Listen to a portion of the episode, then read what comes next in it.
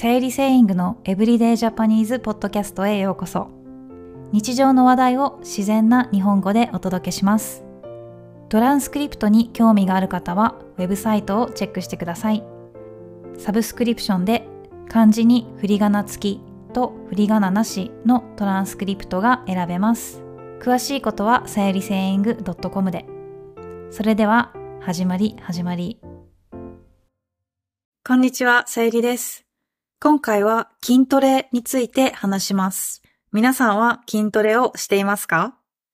私は1ヶ月ぐらい前から週に2、3回筋トレをするようになりました。筋トレを始めるきっかけとなったのは、もうすぐ夏休みで海に行くので、できるだけかっこいい体になりたいなと思って始めました。私は普段から運動する習慣があります。でも、それはハイキングやサイクリング、えー、ジョギングで主に有酸素運動です。カーディオですね。だから、あまり筋トレをしたことがなかったんです。でも、最近は YouTube を見ながら楽しく筋トレをしています。筋トレをしていると、すごくいいメリットがたくさんあったので、今回はそれを皆さんに共有したいと思います。健康に興味がある方は、特に役立つ単語が出てくるので、お楽しみいただけると思います。さて、まず筋トレとは何でしょうか？筋トレとは筋肉を増やしたり筋肉を強くしたりするトレーニングですね。筋トレの語源は筋肉トレーニングから来ています。筋肉はマソのことです。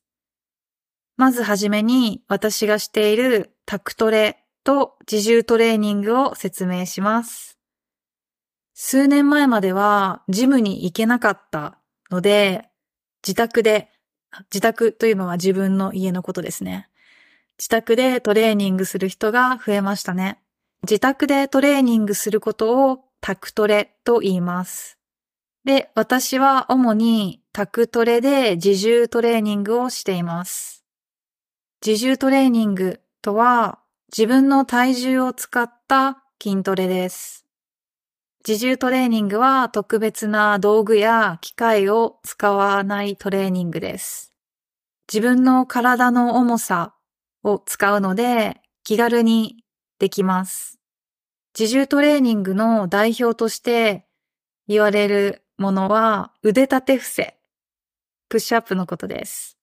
腹筋運動、お腹の筋肉を鍛えるものです。背筋運動、背中の筋肉を鍛えるものです。腕立て伏せのことをカタカナでプッシュアップという人もいます。どんどんカタカナの言葉が使われるようになってきています。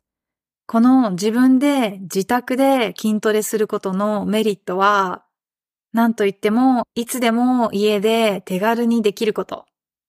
ジムに行かないので、お金がかかりません。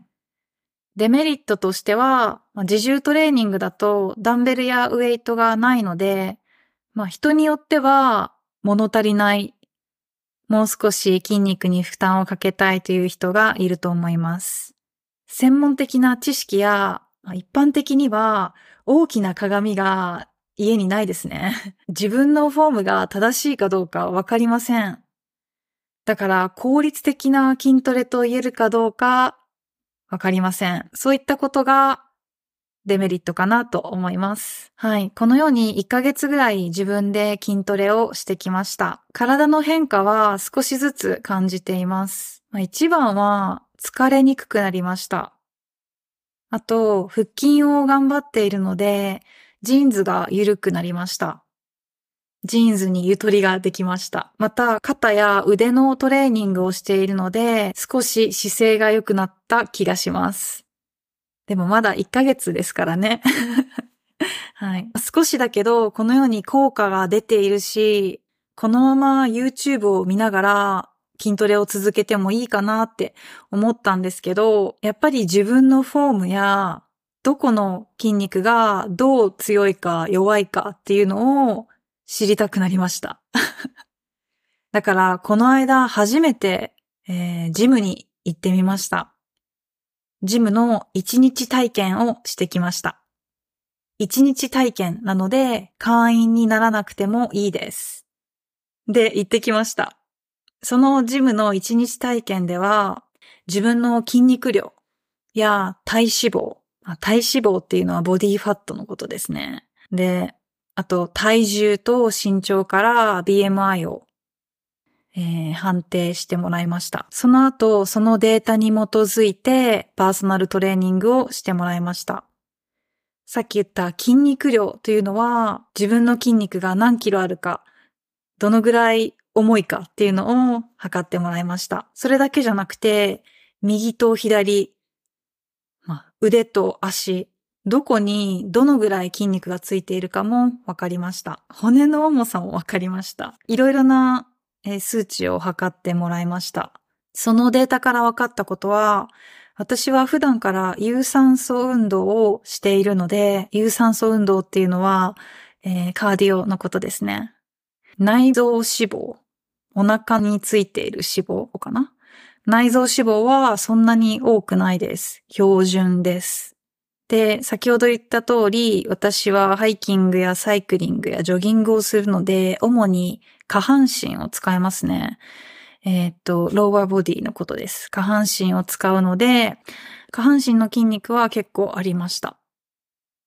でも、上半身、アッパーボディが全然なくて、例えば腕とか肩とか、えー、腹筋、コアの部分ですね。体幹と言います。体幹の筋肉が少ないということが分かりました。だからもしバランスよく筋肉をつけたいなら、上半身のトレーニングをたくさんした方がいいという結論になりました。確かに私はちゃんとしたフォーム、正しいフォームでプッシュアップ一回もできないです。恥ずかしいけど、全然、えっ、ー、と、力がないのでできません。本当に上半身の筋肉が少ないんですね。で、そのパーソナルトレーナーの方に上半身、肩、えー、腕、背中を鍛えるマシンの使い方を教えてもらいました。正しいフォームで鏡を見ながら教えてくれました。はい、とても辛かったですね。今まで自重トレーニングでやってきたのとは全然違いました。特に背中のトレーニングは自分でトレーニングするのは、うん、厳しいのかなと思いました。それに背中の筋肉は上半身でも特に大きな筋肉なので、ここを、この背中を鍛えたいなら、やっぱりジムでマシンを使った方が効率的なのかなと思いました。はい。皆さんはどうですか？ジムに行ってマシンを使いますか？それとも自宅であのタクトレして自重トレーニングをしてますか？いろんな組み合わせがありますね。例えばタクトレでもダンベルとか、なんかプルアップバーえっと、懸垂バーみたいなのが家にある人もいますよね。筋トレエキスパートの人がいたらぜひ 教えてください。はい。で、あの、今回ジムに行って1日の体験を、えー、しました。で、まあ、正直な感想としては、ん、まだ私には早いかなと 思いました。まあ、今回1日体験でいろいろな体のデータを測定してもらって、トレーニング方法を教えてもらったので、まあ、自分でもう少し頑張ろうかなと思いました。まだ特に上半身の筋肉が全然ないので、マシンを使うのはちょっとまだ早すぎる。だから自分でプッシュアップしたりして、少し筋肉をつけたいと思います。で、それを続けて腕立て伏せが楽にできるようになったら、もし物足りなくなってきたら、ジムに通おうかなと思います。ジムに入会したら、またポッドキャストのエピソードで日本のジムについて特に料金とか雰囲気とかマシンの種類とかも話すことができるかなと思います。はい。筋トレのことを自分がこんなに話すなんて、あの、思ってもいませんでした。だから、まあ結構ハマってますね。結構これだけ長く筋トレについて話せるのは自分が夢中になっている証拠だと思います。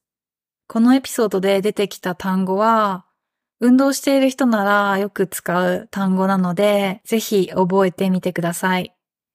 先ほども言ったようにこういう運動の言葉はカタカナになっていることが多いです。えー、ジムに置いてあるマシーンの名前もすべてカタカナでした。カタカナが苦手な人にとっては大変でしょうね。頑張って覚えてください。今回出てきた単語やその筋トレについての、えー、会話をしたいとき、まあ、日本人の友達でもいいし、日本人のあのチューターの先生なのでもいいんですけど、その人たちと、あの、会話が盛り上がるような質問を私のウェブサイトに、えー、書いておくので、よかったら見てみてください。無料で見れるようにしておきます。また、有料会員の方、シルバーペンギン以上の方は、トランスクリプトやビデオポッドキャストを見ることができるので、ぜひご入会をご検討いただけると嬉しいです。はい。では今日も最後まで聞いてくれてありがとうございました。じゃあまた次のエピソードで。バイバーイ。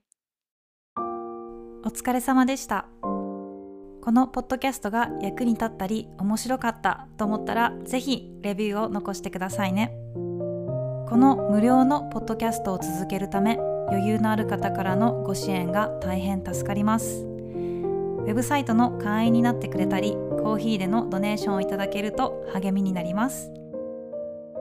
よろしくお願いします。